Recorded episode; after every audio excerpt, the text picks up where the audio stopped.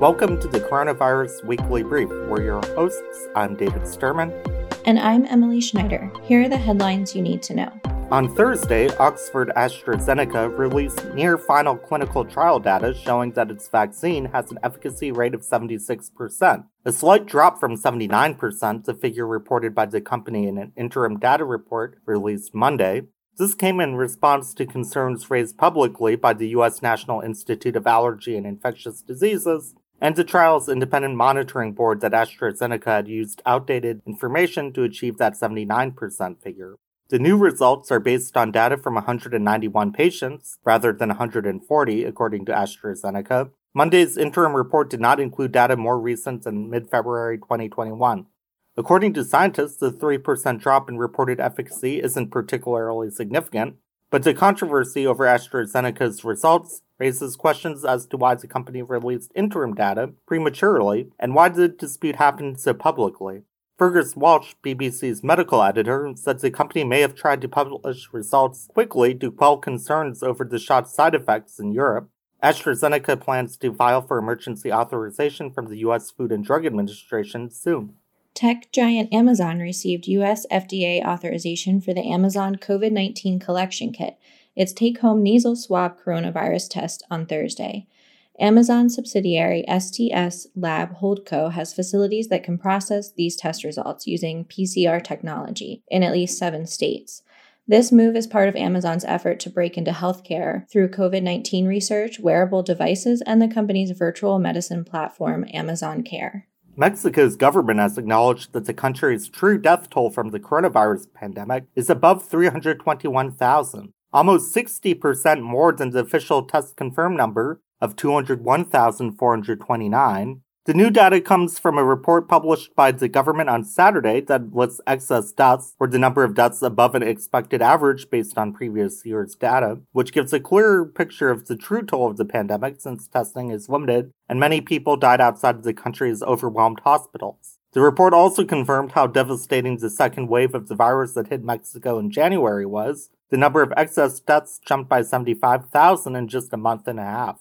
The higher death toll would exceed the official toll of Brazil, which has the world's second highest number of deaths due to the coronavirus after the US. On Monday, Hindus across India threw colored powder and sprayed water in massive Holi celebrations in spite of restrictions on gatherings put in place to try to curb the spread of coronavirus. Holi marks the advent of spring and is normally celebrated by millions of people in outdoor mass gatherings. But this is the second year that Indian authorities have urged people to avoid celebrating. Authorities are worried that the gatherings will exacerbate an already grave situation as COVID 19 cases are hitting record numbers. On Monday, the Health Ministry reported 68,020 new cases, the sharpest daily increase since October. The surge is led by India's western state of Maharashtra, which on Sunday imposed a night curfew to try to contain the spread of the virus. Mumbai recorded 6,123 new cases, and the country as a whole recorded 62,714 new cases on Sunday. Quote, We are seeing a higher COVID positive rate in high rise residential buildings than in slums. To stop the spread, only essential services will be allowed, end quote, said the mayor of Mumbai, adding that hotels, pubs, and shopping malls must observe the night curfew rules. Other states are also seeing a rise in cases.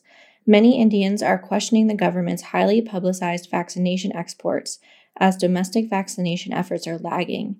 India has supplied 61 million vaccine doses to as many as 77 countries, but it has only inoculated around 4% of India's 1.35 billion population.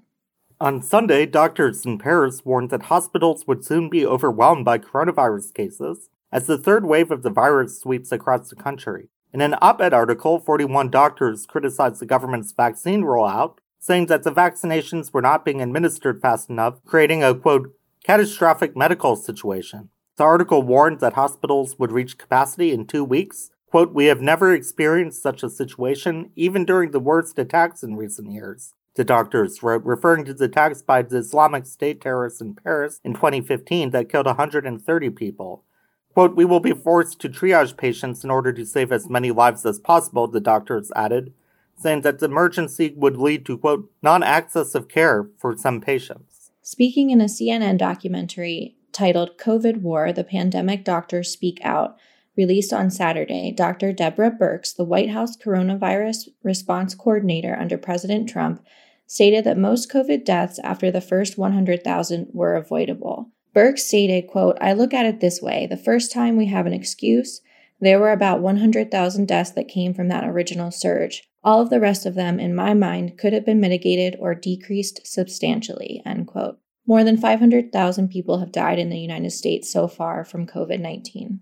On Thursday, President Biden announced he would be doubling his goal for the number of people who would be vaccinated in the first 100 days of his administration. Biden raised the goal to distributing 200 million doses of vaccine in the first 100 days. During his first press conference, Biden said, quote, I know it's ambitious, twice our original goal, but no other country in the world has come close to what we are doing. Politico writes, the U.S. is now administering roughly 2.5 million doses per day, with more than 114 million shots given in the two months since Biden's inauguration. Barring any unexpected hiccups since the vaccine rollout, the country is already on pace to hit 200 million vaccinations in roughly five weeks, around Biden's 100th day in office, unquote. To see our daily brief, go to the address in our show notes and follow us on Twitter at New America ISP.